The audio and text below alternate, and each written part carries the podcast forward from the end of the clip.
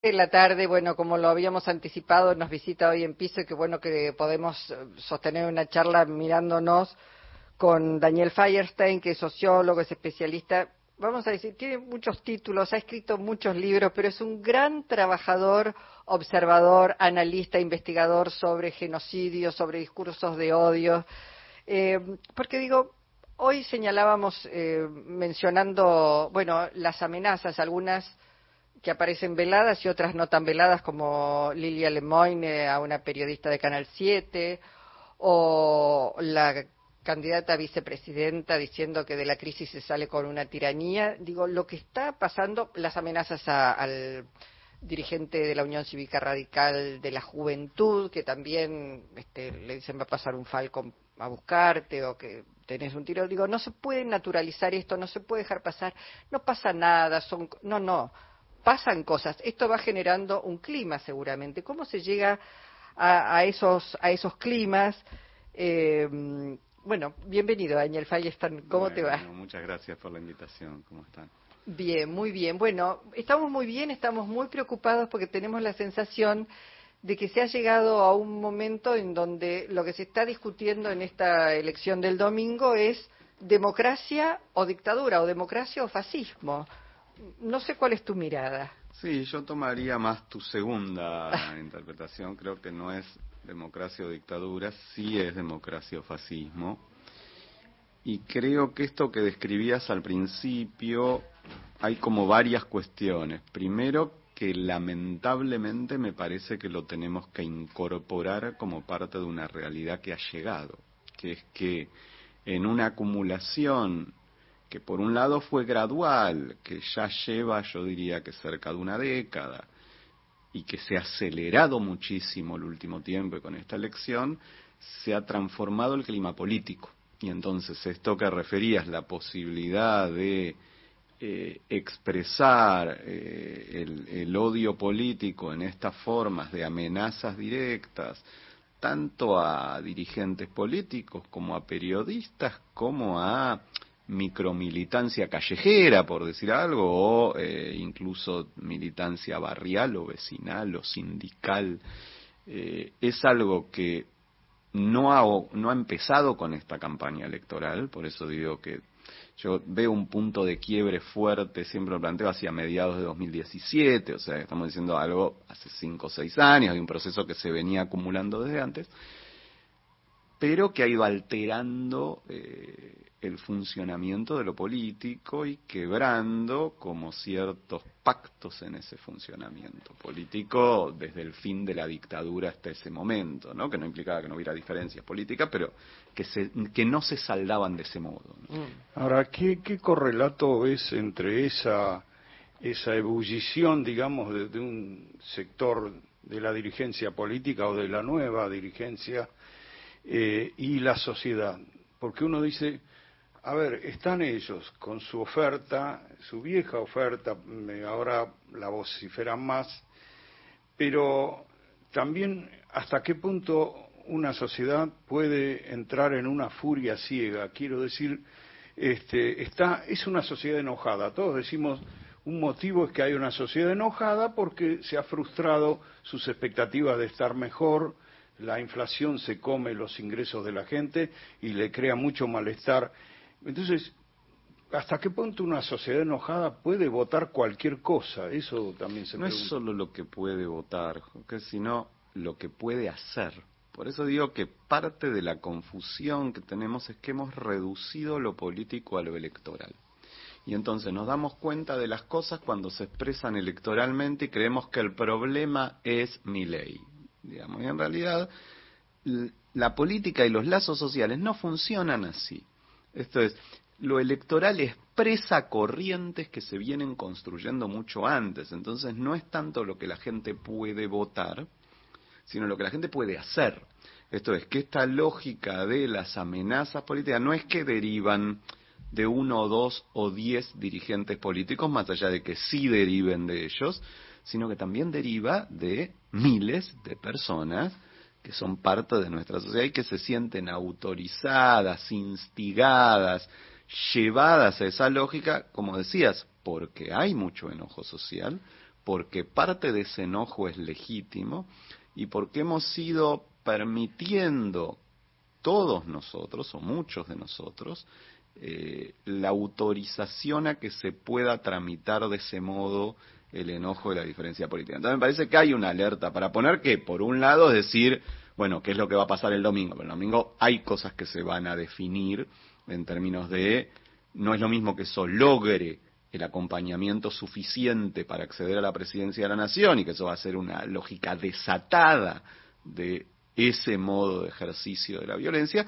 o que eso no logre esa posibilidad, pero que no quiere decir que va a desaparecer de la escena política. Esto va a seguir estando un poquito más contenido, hay que ver hasta cuándo, hay que ver quiénes, ¿no? Esto me parece que es el eje, es pensar que hay algo que llegó para quedarse. Claro, cuando hablamos de democracia o fascismo, porque, digamos, las diferencias se tramitaban o con una movilización, una manifestación. Hoy la consigna eh, que fueron repitiendo, por un lado Juntos por el Cambio, Patricia Bullrich, y después, y Milay también, es hay que terminar con el kirchnerismo. Digamos, eh, la idea es suprimir al otro, no eh, convencer al otro, no convivir con el otro, porque una sociedad es diversa, no, no.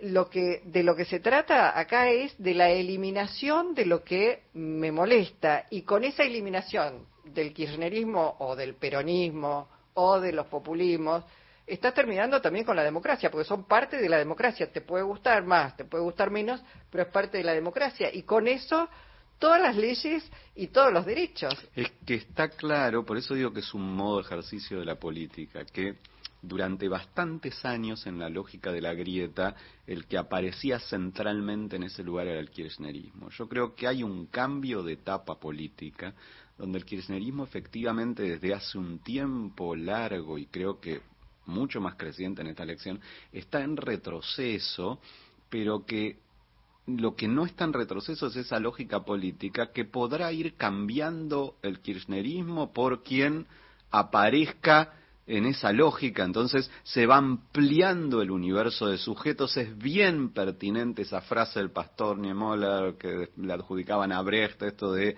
este, fueron a buscar a los comunistas, fueron a buscar a los socialistas, fueron a buscar a los homosexuales.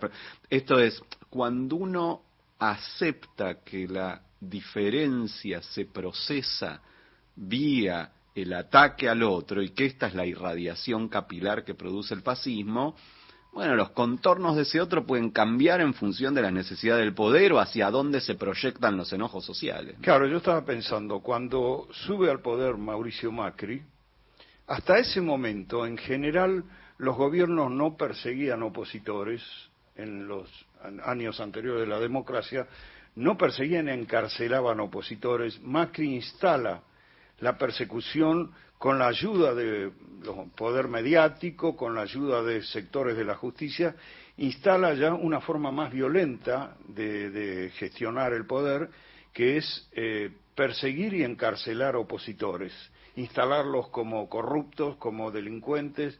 Este, supongo que eso es un escalón. algo, Jorge, sí, pero yo te corregiría algo en este sentido. No es cierto que del 83 para acá los gobiernos no hayan perseguido opositores. Yo, los gobiernos persiguieron opositores. En todas las épocas desde la democracia. Siempre.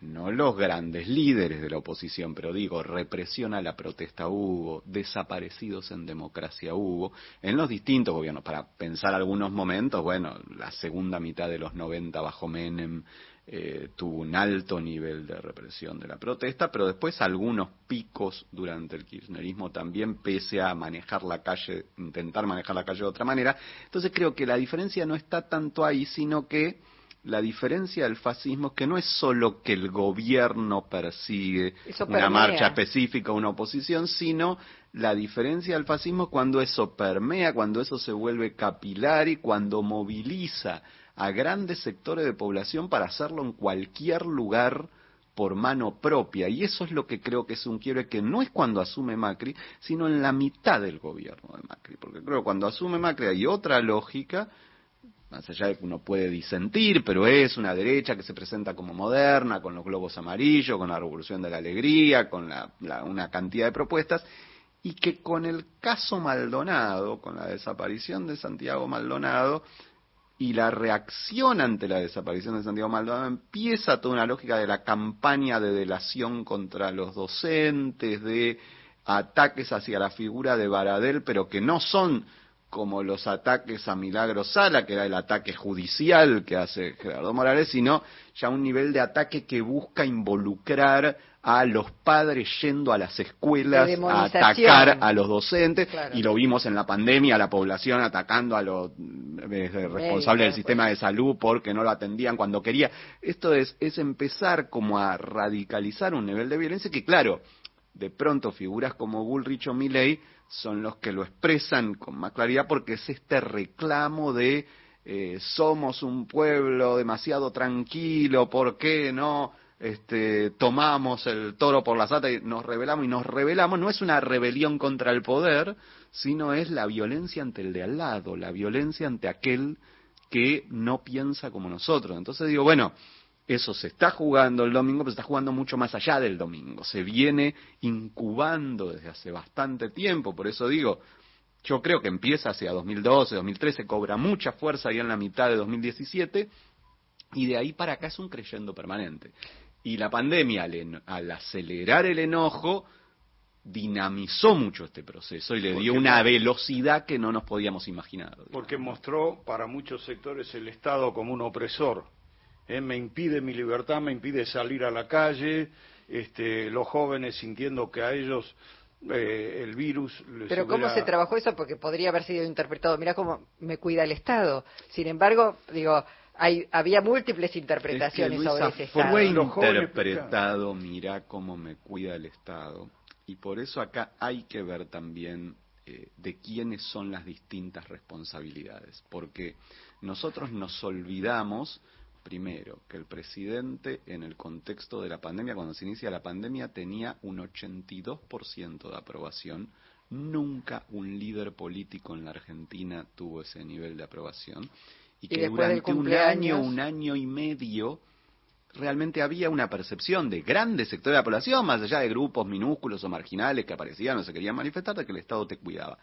Pero cuando aparece una serie de procesos de que vos mencionabas, Luis, al peor, el más calamitoso, que es el del festejo del cumpleaños en Olivos, pero digo, acompañado de una serie de procesos donde la percepción era mientras el conjunto de la población sufre un conjunto de limitaciones para beneficiar al conjunto, quienes nos representan no se someten a la propia ley que ellos dictan, bueno, eso desató todo ese sufrimiento no elaborado, acumulado en forma de, que yo lo había planteado en un libro mío en pandemia, dije, cuando el sufrimiento no se elabora, sale como proyección sale como proyección violenta hacia alguien que tiene que tener la culpa de lo que sufrí. Y por eso se aceleró este proceso y creo que con eso estamos hoy.